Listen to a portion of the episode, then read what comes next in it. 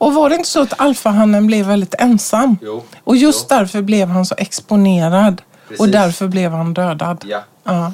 Det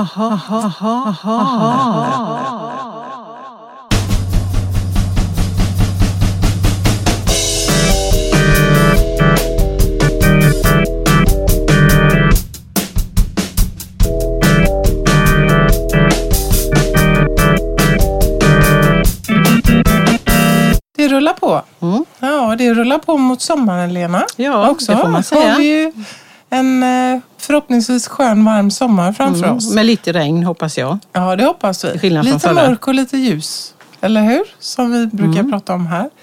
Och idag är det ju faktiskt så att vi har bestämt oss för att vi ska prata om kärlek. Och det är ju ett ofantligt stort ämne, eller hur? Kan man säga. Det kan man säga. Och det här kommer ju inte att vara på något sätt någon heltäckande beskrivning av vad kärlek är. Utan vi kommer att prata på. Och inga recept kommer Nej, inte ge. inga recept. Så här klarar du din relation och så vidare. Men vi kommer ändå komma in mycket på relationer. Men, men inga recept som sagt. Men vi kommer att följa våra tankar eh, kring kärlek och mycket också utifrån det terapeutiska rummet som vi ju jobbar i. Eh, och någonstans, som vanligt, så tar vi våra avstamp i Freud. Vi börjar alltid i Freud. När man läser alla böcker också inom vårdskrå så börjar man ju alltid oftast med Freud.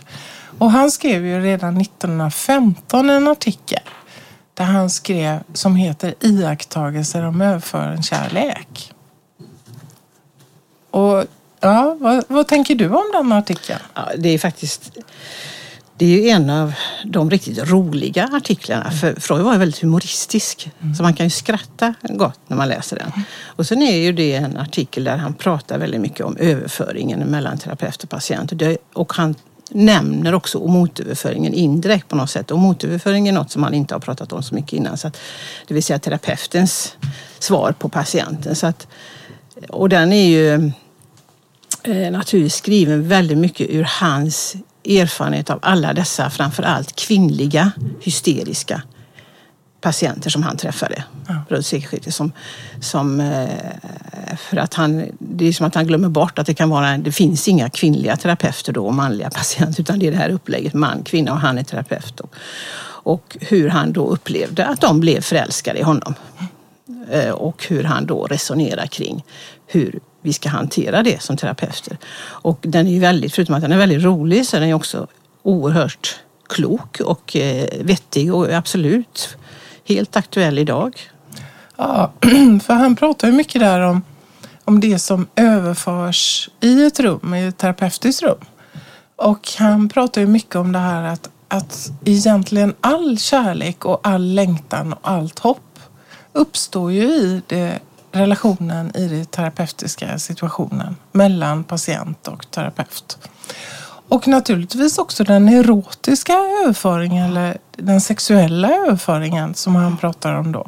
Och då har han ju ett långt, långt, långt resonemang kring det här. Hur ska då terapeuten förhålla sig till det som väcks i rummet?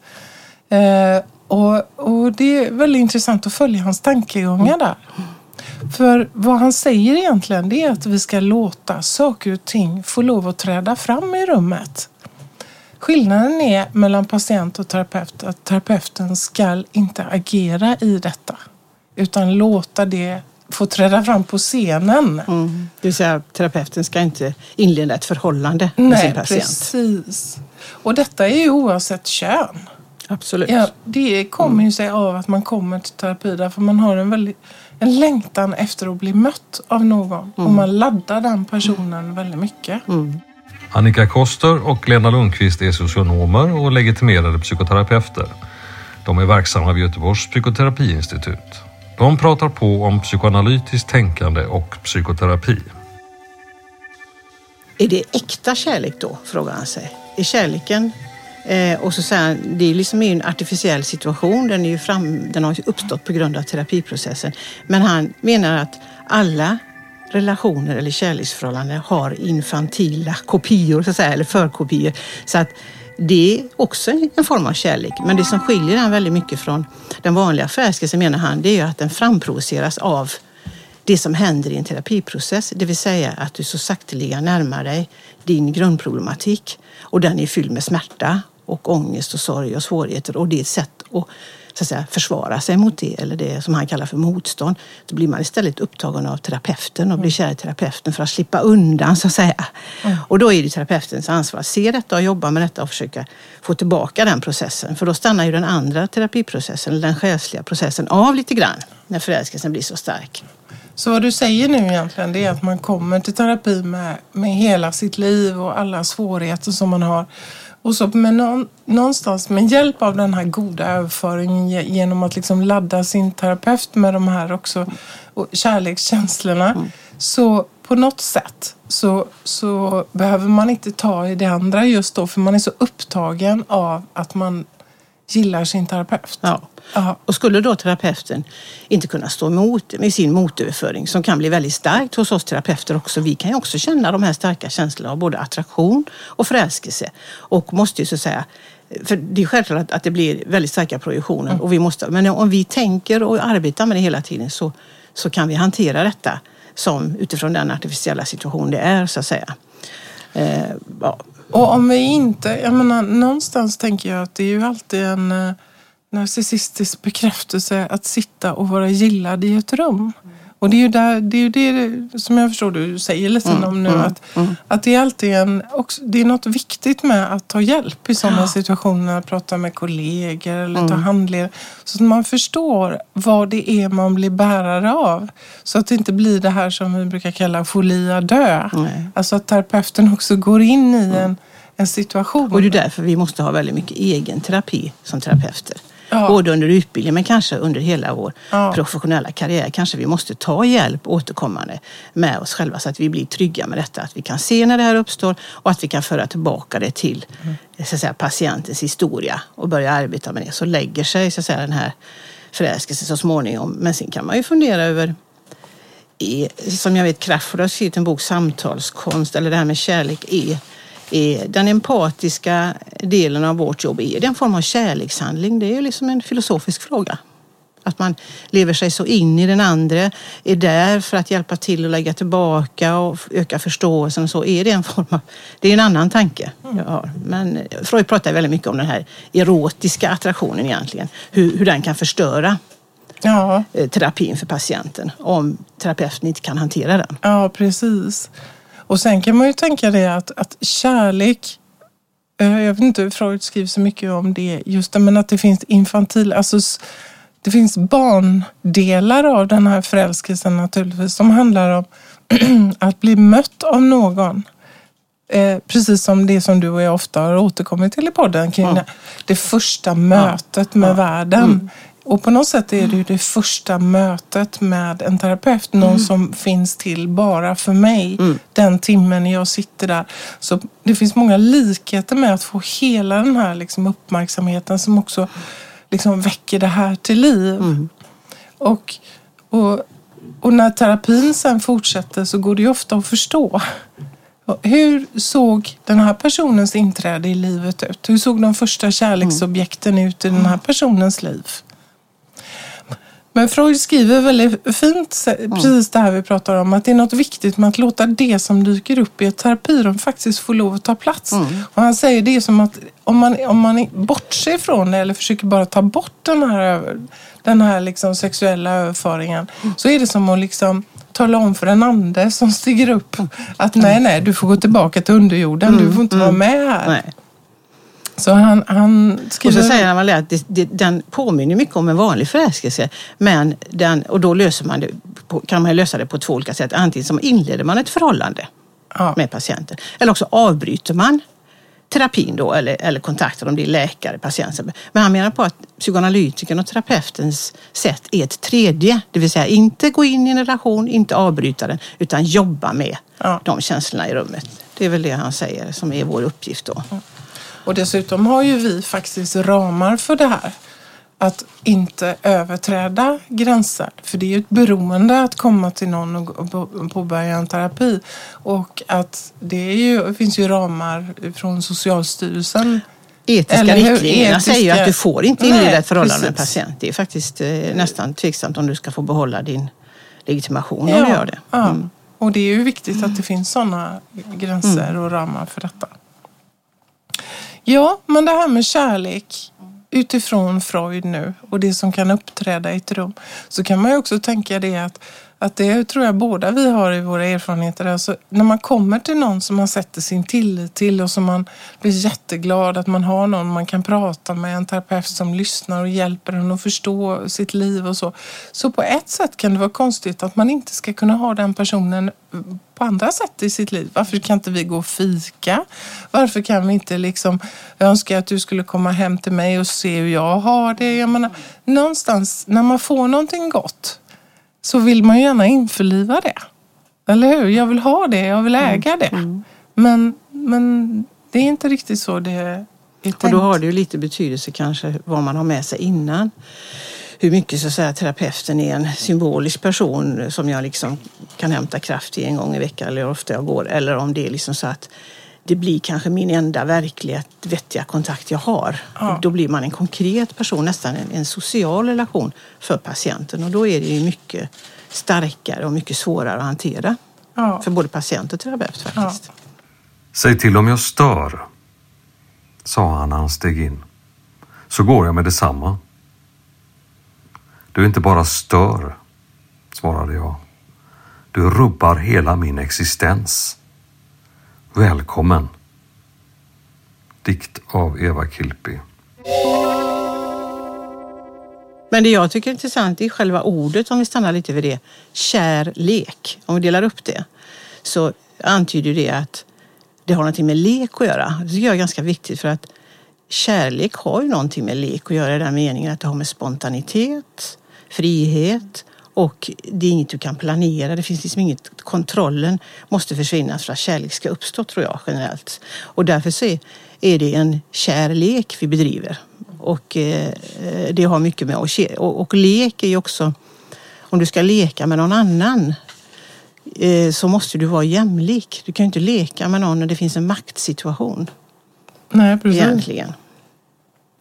Man, jag läste någonstans att man har gjort en ganska stor studie på vad människor... Man gick ut och frågade människor. Vad lägger du i, själv i begreppet kärlek? Mm. Det var ganska intressant för vad människor svarade då. Det var... Det som kännetecknar kärlek, sa de, det var förtroende, omtanke, ärlighet, vänskap och respekt. Mm. Det är ganska intressant. Och det, det... Jag tänker att det... det ja, vad tänkte jag med det nu? Och det, du tänker antagligen att, för de orden du säger, de innefattar ju att kärlek, är det kärlek i den så säga, riktiga meningen, då är det två subjekt. Ja. Alltså det finns respekt. Det, en symbiotisk relation är ju inte kanske, det är mer en beroenderelation än en kärleksrelation. När man är så tätt. Så att kärlek förutsätter två separata individer som i frihet väljer varandra. Och att de på något sätt, kanske i början då, känner sig sammansmälta i förälskelsen. Men när förälskelsen går över i vad vi kallar för kärlek, då är du återigen två subjekt. Annars är det inte kärlek. Nej. Annars är det beroende eller vad ska jag kalla det, eller ja. Nej, men det var, det var så jag tänkte när jag läste det här. För att jag tänker att det också är ju det som man, man tänker... Alltså den här omsorgsdelen som vi pratade om sist. Också när, när vi pratade om sorg. Omsorg. Det är en väldigt viktig aspekt av kärlek. Det vill säga att kunna se eh, den andra som en fristående individ. Och att kärlek kan finnas mellan två fristående personer så att säga. Va? Och att det finns en omsorg om den andra. Att jag kan känna en omsorg. Och ett intresse Ja. för den andra. Och att jag kan gå utanför mig själv.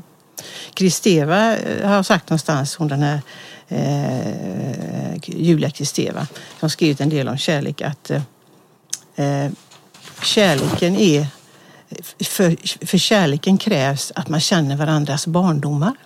Det var ganska fint. Och att i kärleken så får man en möjlighet att återvända till sin barndom. Mm. Att, det tycker jag också var väldigt fint. För att, och det, att känna varandras barndomar, för att göra det så kräver det ju ett intresse för den andra och det kräver också att man har sett att vi är två subjekt, att vi har olika historier, vi är två olika personer. Man är intresserad av varandras historia. Och ehm, ja, det är den respekt, och respekt är ju ett väldigt löst ord, va? men två subjekt som kanske, för i själva förälskelsen kan man väl säga att man är sammansmält. Och det är väl också det som många säger om kärleken, att egentligen är längtan efter kärlek en längtan tillbaka, en illusorisk längtan tillbaka till en total sammansmältning med mamman, det vill säga tillbaka till livmodern. I en ren, djupare filosofisk mening så finns det en längtan tillbaka till det här. Eller till det som en del pratar om, att finna objektet egentligen, att återfinna att direkt hamna i modersfamnen efter du har lämnat livmodern så återfinner du objektet i moderns famn. Att det är någon form av urkärlek. Mm. Och att hur, då är vi tillbaka till det där igen, att det har betydelse naturligtvis hur den kärleken är den första kärleken som vi sen har med oss. För man, man kan väl tänka så här, du är inne på förälskelse, att förälskelsen är ju inte egentligen kärlek Nej, i den det är det inte. Utan förälskelse, och det, det finns ju människor som ständigt är förälskade under ett helt liv. Och kanske egentligen utan att någonsin känna kärlek. Mm. Alltså man söker det här liksom, där man egentligen blir en idealiserad version av sig själv. Mm. För det är väl det som karaktäriserar eh, förälskelsen. Att man söker den här speglingen. Kicken, det är en slags kick. Ja, det är mycket drog. adrenalin Mm, och det är mm. mycket. Men att det också finns i det här av att jag ser egentligen inte den andra som den är. Det är Nej. inte realitet. Nej. Utan vi, vi tillsammans har vi en magisk liksom, tid. Och jag läste någonstans också att man räknar på ett ungefär att en förälskelse kan inte vara mer än 18 månader Nej. någonstans. Och sen, sen finns liksom en, en plats eller en tid där det är antingen eller. Antingen dör det, Mm. relationen är ut. Eller också så fördjupas det in i någonting där man faktiskt kan se varandra som de människor man är. Mm. På gott och ont. Och ändå omfatta med omsorg. Apropå Och då kommer vi väl in på det här som väldigt många skriver om att kärlek är egentligen den sprickan mellan det välkända och det ovissa. Att du, när du går in i förälskelse så, så tycker du att du känner den andra helt och fullt och du pratar och pratar och du berättar och du vet precis, du projicerar så mycket så du har. Sen efter ett tag så uppstår det ju någonting annat och det är en illusion som brister. Om du ska komma vidare måste du klara av den övergången. Att fortsätta leva, om det ska bli kärlek, med den här personen fast du aldrig kommer att kunna vara i den här totala sammansmältningen längre. För då är det inte kärlek utan då är det någonting annat. Men det är klart att en kärlek börjar ju ofta, det är väldigt intressant det här om när det börjar så finns det kanske en kortare eller längre period av någon form av illusorisk sammansmältning kanske. Eller det kanske inte behöver i och för sig. Många söker ju... Jag, tänk, jag har en, det är bara min egen hemmaforskning då som är väldigt otillförlitlig naturligtvis. Att jag har träffat jättemånga unga människor de sista de här åren jag har varit som har sökt hjälp för att de aldrig får till det längre. För att det aldrig blir någonting med någon. De, får inte, de blir inte tillsammans. De längtar efter att vara tillsammans med någon men det funkar inte. Och de har på länge. Och jag måste säga att min erfarenhet av det är att innan de slutar terapin så har de flesta gått in i ett förhållande. Så det är någonting i terapin som sätts igång förmodligen. Som handlar om att kärleken får möjlighet att träda fram. Eh, och, men jag vet inte om det är ett fenomen. Nu kommer vi in på mer sådana här postmoderna tankar om kärlek idag. Så att det pratas ju lite om att det är många som inte blir lika förälskade längre. Är det så? Jag vet inte. Nej, det vet jag inte.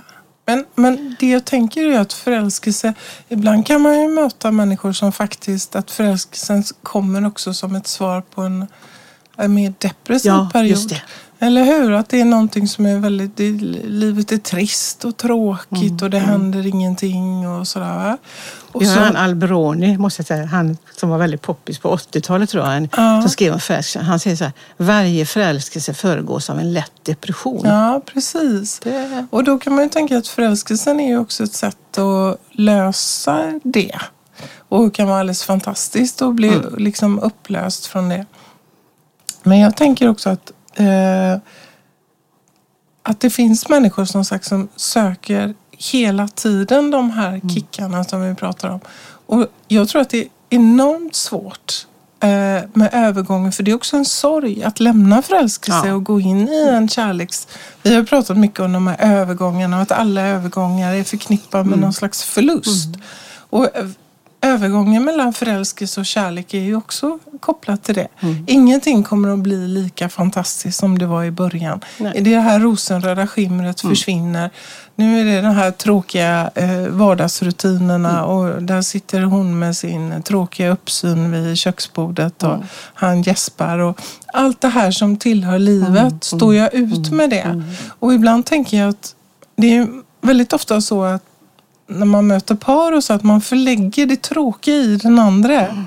Men ibland kan det ju vara så att det finns en egen svårighet att älska.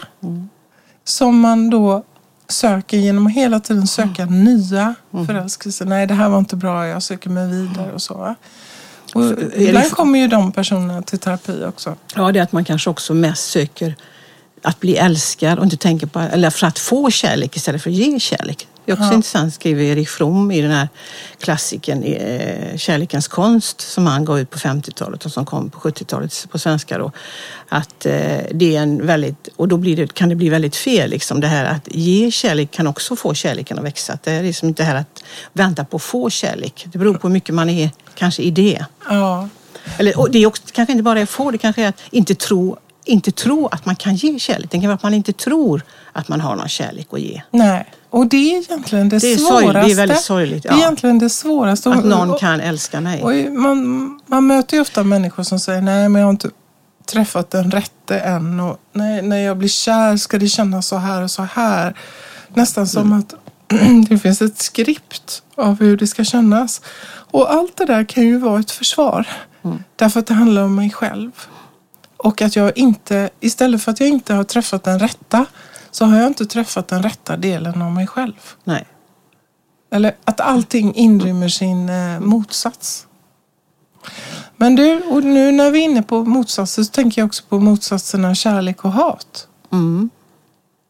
Att det också ingår i kärleken Ja, faktiskt. Den Eller fientliga delen.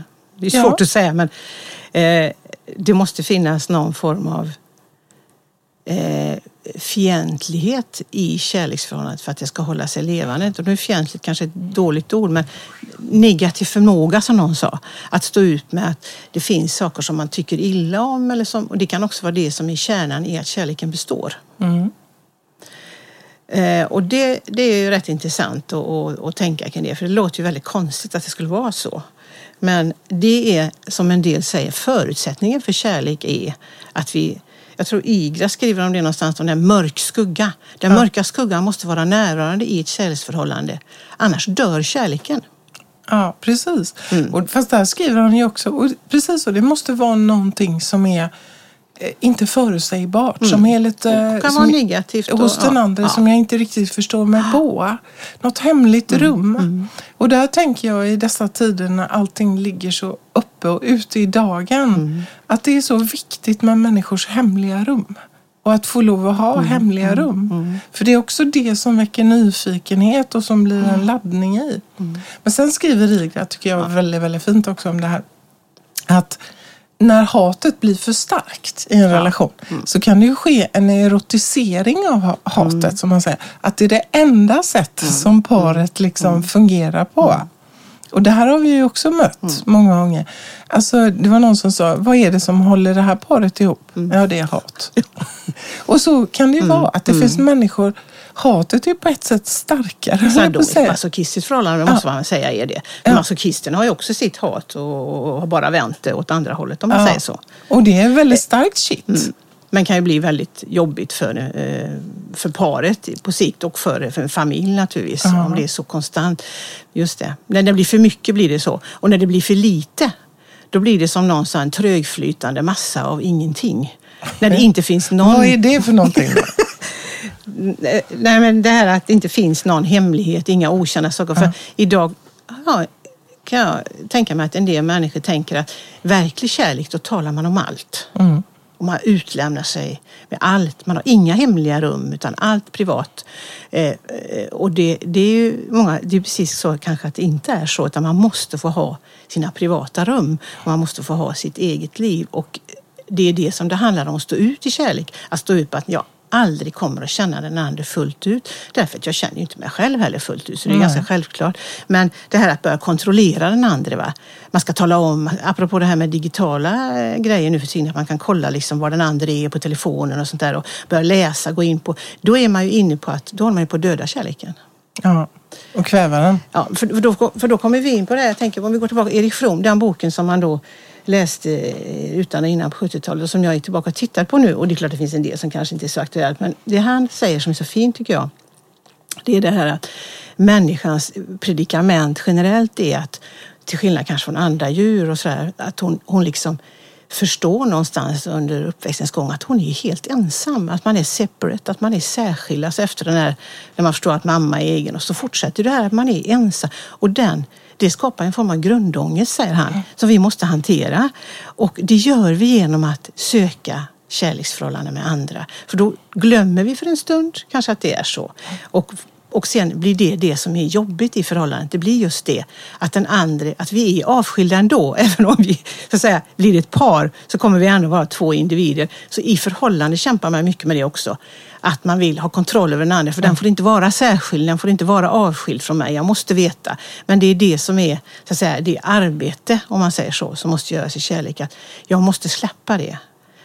Annars så kan jag inte vara i ett kärleksförhållande. Alltså, då, då, för det är det som är, jag kan inte ha kontroll. Nej, och det är, det jag brukar använda bilden om vad man du vet om man går på en strand på sommaren med mm. sån här jätte, mm. jätte, jättefin sand. Ja. Och så om man liksom tar en, en näve av en sån sand och så mm. håller man det hårt i sin ja. hand och, och knäpper knogarna så att säga. Va? Så kommer sanden att trilla igenom. Mm. Men om man öppnar handen så kommer sanden att vara kvar. Det var en fin bild. Ja. ja. Men, men absolut. Det var en väldigt fin bild. Ja. Mm. Men det här med kontroll då, det, det är ju det som också karaktäriserar alla misshandelsförhållanden och så. Eller hur? Att när jag, jag, står inte ut med min särskildhet så jag vill kontrollera den andra så att den alltid finns bredvid mig, mm. alltid mm. finns till hands för mig. Mm. Så fort jag behöver kärlek, så fort jag behöver någonting så ska jag kunna titta in i den andras ansikte och den är precis klossan. Mm. mm. Och det är ju liksom en omöjlighet, det är en illusion. Va? Och det är ju där vi ser när våldet bryter fram också som vi pratade om i vårt våldsavsnitt. Mm, mm, mm. Att när föräldern inte har kontroll över barnet eller, eller i parförhållande, det är ju då våldet bryter fram. Det är ju när den andra på något sätt visar någon typ av autonomi som då kan upplevas av den som misshandlar fysiskt eller psykiskt som, och, som ett övergivande. Ja, precis, och då blir det det här med särskildheten eller the separateness igen då. Att då är den andra en särskild egen individ och då slår det också tillbaka till mig själv. Då är jag också det. Så man blir väldigt ja. ensam och övergiven som du säger och då är det ju lätt hänt att det kan ja. bli en, en, en, en liksom, ja, nästan kramp eller ett kontrollbehov som blir så stor så att det, det går över i våld. Ja. Men jag tänker också det här med, med det som From skriver här. Det är ju också grunden för alla kollektiva rörelser. Alltså alla, det här med att eh, förbättra samhället, att gå samman mm. för, för klimatet.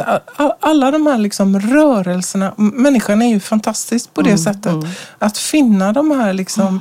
kopplingarna till andra människor. Att här delar vi någonting. Här mm. finns det liksom om man nu tänker den här lite mer agape-kärleken. Mm. Vi är alla del av någonting här och vi kan förändra saker och ting. Mm. Det är ju ganska storartat. Och, även, även, det, är, och det är ju så att, att kärlek har ju också en politisk Tänk på hela den här hbtq-rörelsen, alla rättigheter och, och, och det här med homosexualitet till exempel som var som väl var brottsligt till 40-talet någon gång och som eh, ansågs vara mentalsjukdom till 70-talet. All, alla sådana här saker har ju drivits fram av politiska rörelser. Så kärleken är ju också politisk på ett sätt. Kärleken har ju alltid ja. varit mm. och sexualitet ja. är ju alltid liksom en grundpelare i en diktatur att kunna kontrollera på olika sätt. Och det mm. ser vi bland annat i USA nu med mm. försök att begränsa ja. aborträtt och mm. så vidare. Men vet du vad, jag skulle också, apropå kärlek och hat, så skulle jag vilja, nu kommer jag att tänka på det här med också föräldrar-barn-relationer Mm. och kontroll, eller hur? För kan man säga att det alltid finns kärlek mellan föräldrar och barn? Det, jag tycker det är intressant. Nej, nej. Alltså hur, hur tänker vi kring kärlek på det sättet när den innehåller en väldigt hög grad av kontroll? Och ibland kan det bekymra Jag gör mig. allt för mina barn. Ja, Det är precis. det viktigaste för mig, mina Ja, barn. och Den självutplånande modern är ju är sinnebilden för det. Liksom. Den självutplånande mamman som Ja. liksom lever för sina Och barn. där är ju inte hatet manifest. Och det Nej. Mm. skriver ju faktiskt Winnicott en hel del om. Att föräldern, och det här låter ju hårt, va? men han skriver, vilket har varit mig jättemycket hjälp tycker jag i mitt jobb. Mm. Att, när, att föräldern hatar sitt barn Mm. långt, långt innan barnet är i stånd att hata sin förälder. Ja, det är fruktansvärt. Ja. Nej, men, ja. Och nu pratar vi om hat här. Det låter Ja, ju ja. väldigt starkt. Men Ja, känna mm, mm, aggressivitet. mm, mm. Därför att när man får barn så innebär ju det att det är väldigt mycket också man förlorar. Mm. Möjligheten att gå på krogen, möjlighet att leva, sova så länge jag vill. Barnet är på något sätt en inkräktare också samtidigt som det är önskat. Mm. Allting är både och.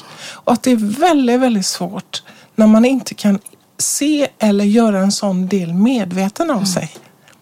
Alltså kärleken riskerar att sentimentaliseras och bli sentimental. Det här du beskriver nu Lena, det här uppoffrandet från en förälder. Vad betyder det Men är egentligen? det, är, vad, vad betyder det egentligen? Är det så då att, som du säger, att det är självklart att det finns hat och kärlek mellan föräldrar och barn, precis som det finns i alla relationer. Och det här med hatet och motöverföring, den här artikeln som Winnicott skrev jag, där, där som du säger att man måste erkänna eller medge inför sig själv att ibland, korta stunder, så står man inte ut med sitt barn. Och att det är inget konstigt med det, att det, Nej, det, det hör till va? Ja, risken Ja. är ju att om man inte är medveten Ja, om så det, blir- ja, det- så kommer man att agera i det. är det då olika man blir den här självutplånande modern tror du? Ja, antingen blir det så.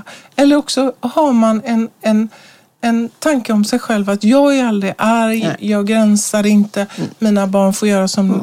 Jag är alltid med mina barn. Men det kan leda till att jag kommer att agera ut det på andra sätt. Min ilska kommer ju alltid att ta sig olika uttryck.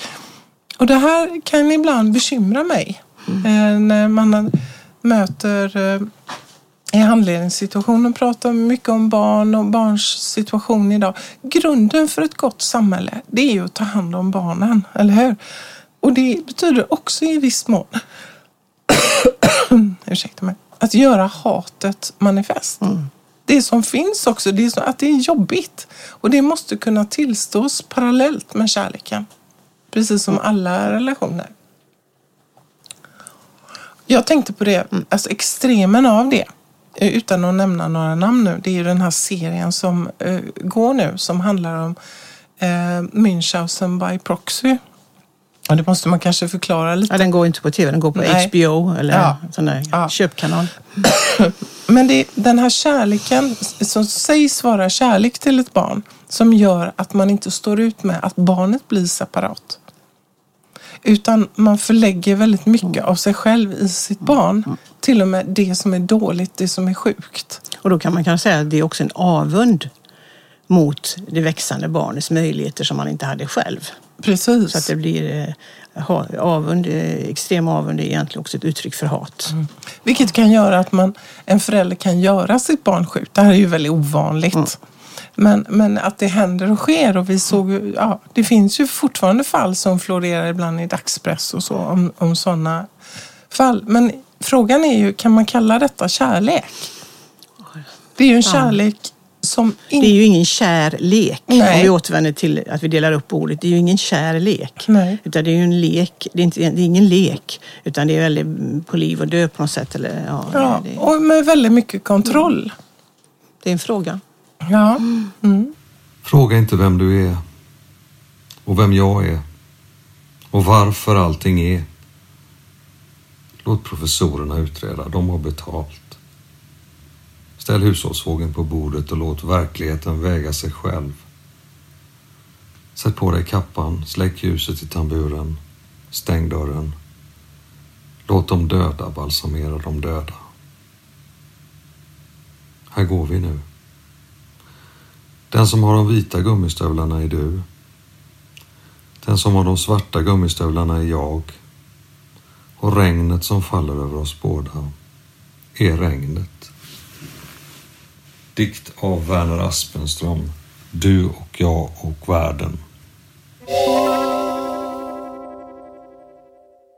Men sen då när förälskelsen övergår då till kärlek. Alltså, Thomas Böhman skriver någonting tycker jag är väldigt klokt. Det finns på något sätt tre frågor som är när jag tänker på par som, som är på väg in i den här, från förälskelse in i liksom att älska varandra. Mm. Och det är, jag tyckte det var fint här, vill vi, vi två visa oss ute bland andra? Det är liksom fråga ett. Ja, det. Två, Ja. vill vi ha barn med varandra? Ja, ja. Ja, och vill vi åldras tillsammans?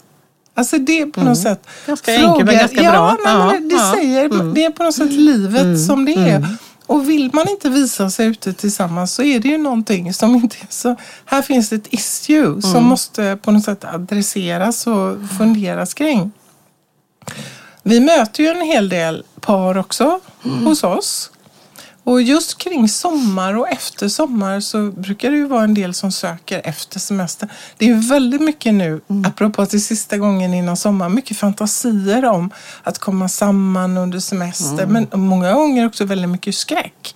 Vad ska vi ha att prata om?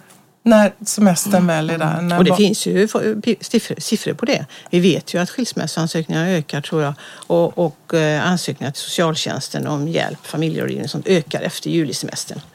ja. Därför att man har varit tillsammans nu då, kanske första gången på länge. All, och så har man de här illusionerna som du säger, det är kanske är de som är de värsta. Ja. Att man tänker så här, det är samma när man ska åka på parsemester utan barn och så, åh, det ska vi ha så underbart. Och så kanske man måste gräla första halva dagen för att komma vidare Ja. till nästa steg. Därför man inte hunnit med det heller. Att det finns något, grann- har man då en väldigt stor illusion om det här underbara semestern med familj och barn så klart att den har väldigt stor risk att man blir desillusionerad.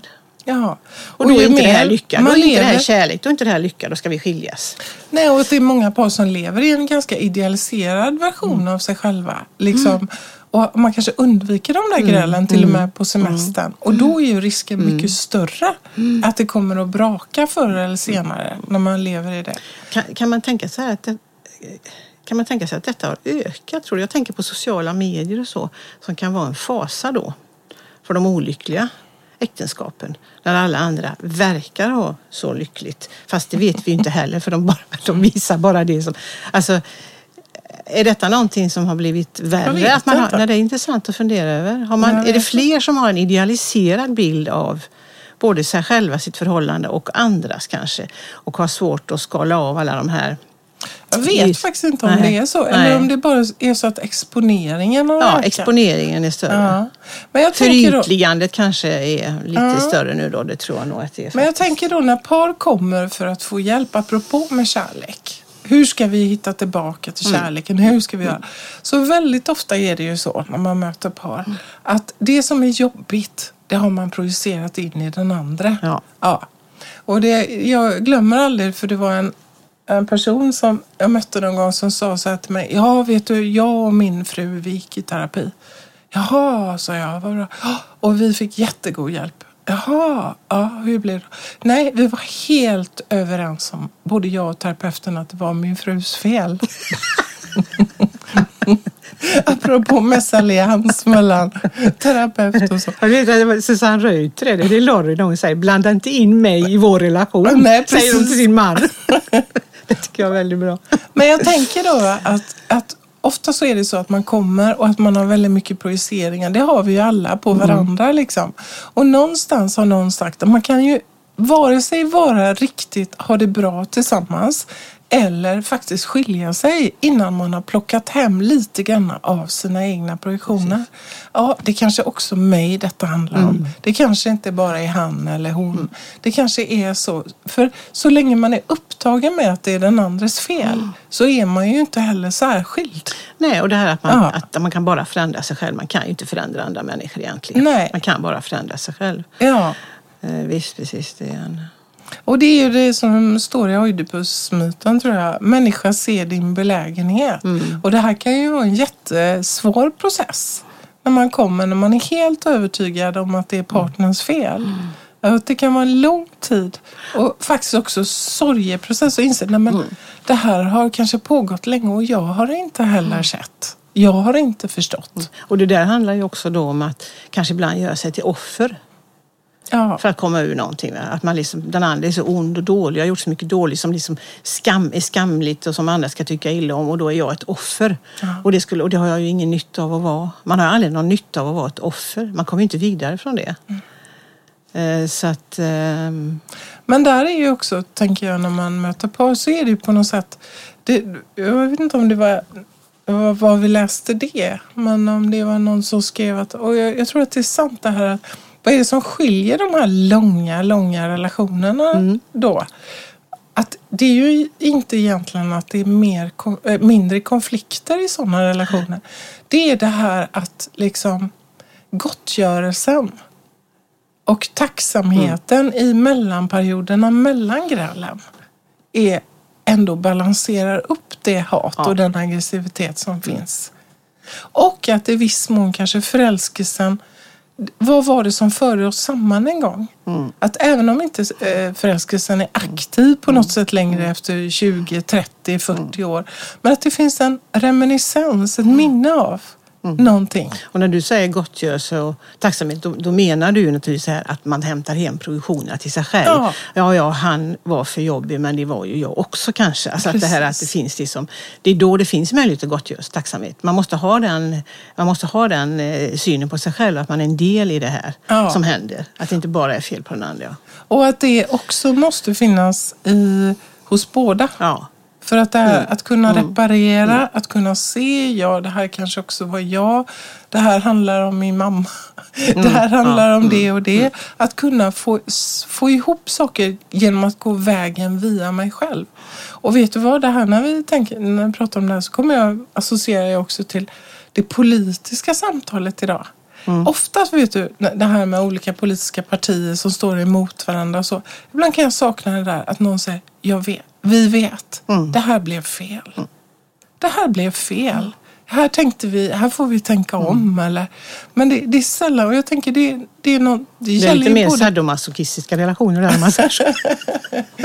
Nej, men jag tänker, vi behöver den reparativa kraften. Mm. Ja, vet ni vad? Här blev det verkligen tokigt. Mm. Jag tänker vad det, det fyller en, en viktig funktion för att länka ihop i kärlek. Och gemenskap och liksom så. va? Och för, för att kärlek är väl egentligen, eh, om vi ska bli lite högtravande, det är väl liksom eh, det är väl en väldigt viktig del för, det är, ju egentligen, det är ju egentligen en politisk fråga också. Som du sa, att vi sörjer för våra barn till exempel. Om vi tänker oss att det är väldigt viktigt första tiden i livet när kärleken grundläggs på något sätt, apropå det här med eh, Suger här då, kärlekens roll och Why Love Matters och så, så är ju det en väldigt viktig investering för ett bra samhälle också. För kärleksfulla människor kommer ju att bygga ett bättre samhälle Ja. än de som är fulla av hat. Det är bara så att så, så kärleken har ju... Och där är det ju strukturer och ekonomi och allt annat som kommer in naturligtvis. Så att man tar hand om, det har vi varit inne på förut, så centralt för ett samhälle att ta hand om barn och barns familjer. Eh, och jag tänker ju på socioekonomiskt svagare områden så att det finns en tanke om att här, det här behöver vi avlasta och vi behöver stötta upp det här. Mm. Ja du, Ja, nu är det väl semester då eller? ja. Ja, Och lite löv kanske? ja lite löv. The guilty undertaker sighs, the lonesome organ grinder cries, the silver saxophones say I should refuse you. The cracked bells and washed out horns blow into my face with scorn, but it's not that way. I wasn't born to lose you. I want you. I want you. I want you so bad. Honey, I want you. The drunken politician leaps upon the street where